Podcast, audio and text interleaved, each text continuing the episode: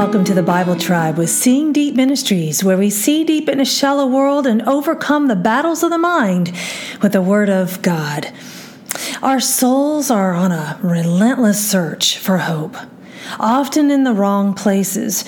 But when we try to pacify the eternal with the temporary, we will wind up in a worse place. Temporary things cannot bring lasting hope.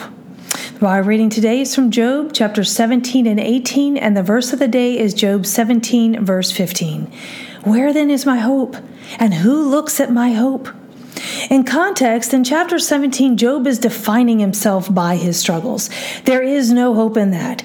Our identity does not come from the things we experience or what happens to us down here. When we forget our identity, we forget our hope.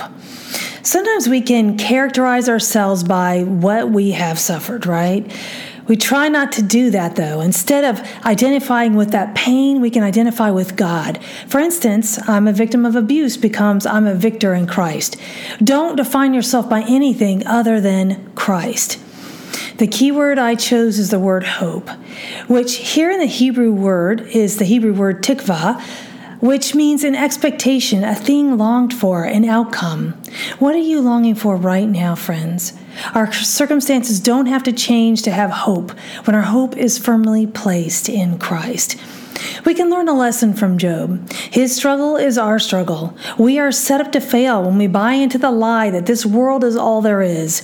Don't look for hope in the created. Our hope is in Christ alone. The thought of the day when we forget our identity, we forget our hope. And application, knowing who we are and whose we are gives us hope that no one can take away.